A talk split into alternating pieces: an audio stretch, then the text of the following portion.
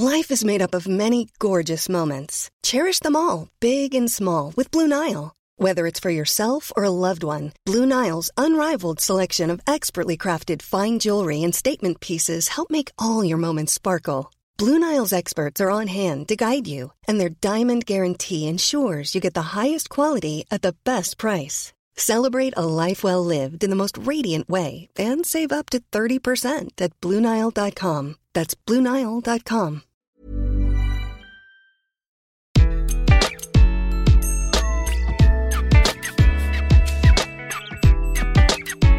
Bonjour, je suis Gaël Châtelain-Berry. Bienvenue sur mon podcast Happy Work, édition du lundi, l'édition qui va vous envoyer de bonnes ondes pour commencer la semaine. Dans cet épisode, je vais vous donner le moyen incroyablement efficace pour garder le moral, quoi qu'il arrive dans votre vie. Rien que ça. Saviez-vous que votre cerveau allait retenir trois fois plus les émotions négatives que les émotions positives? En fait, si vous voulez avoir le moral au top, dans l'absolu, chaque fois qu'une émotion négative arrive dans votre cerveau, il faudrait que vous en ayez trois positives pour que votre morale ne baisse pas. Alors vous allez me dire, oui, bon, ça c'est un peu mission impossible. En fait, nos émotions négatives sont plus fortes que nos émotions positives. Et le pire, c'est qu'il semblerait que ce soit inscrit dans nos gènes.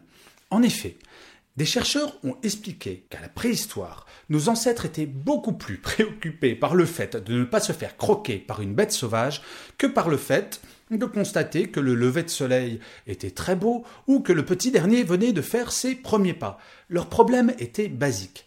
Survivre.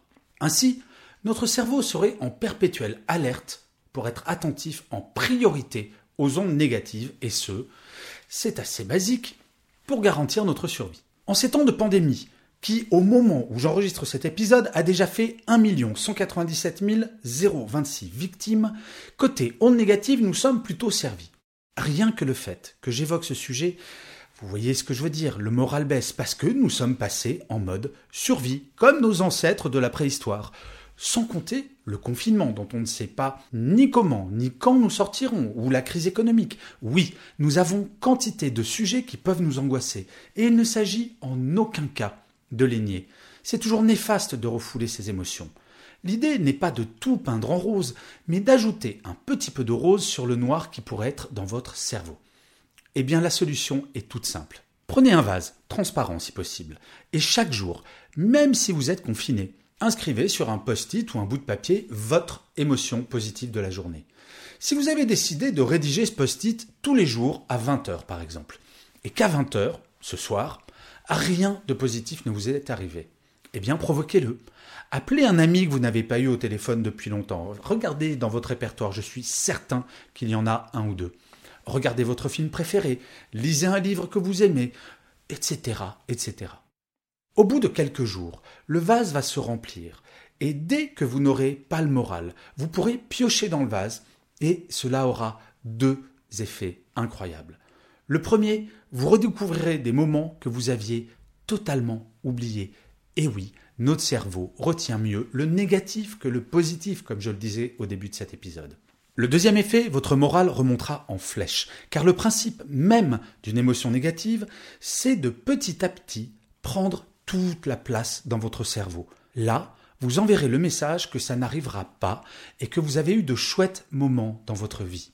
En fait, l'idée, ce n'est pas de supprimer cette émotion négative que vous avez peut-être au moment où je vous parle.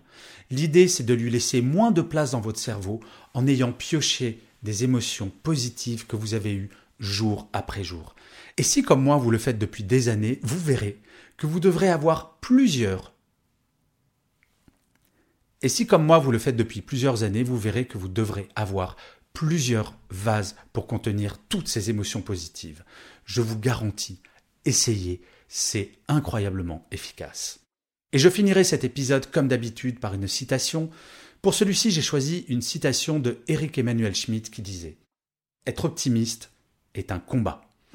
Je vous remercie mille fois d'avoir écouté ou regardé, si vous êtes sur YouTube, cet épisode de Happy Work. Je vous dis eh bien, rendez-vous au prochain et d'ici là, plus que jamais, prenez soin de vous.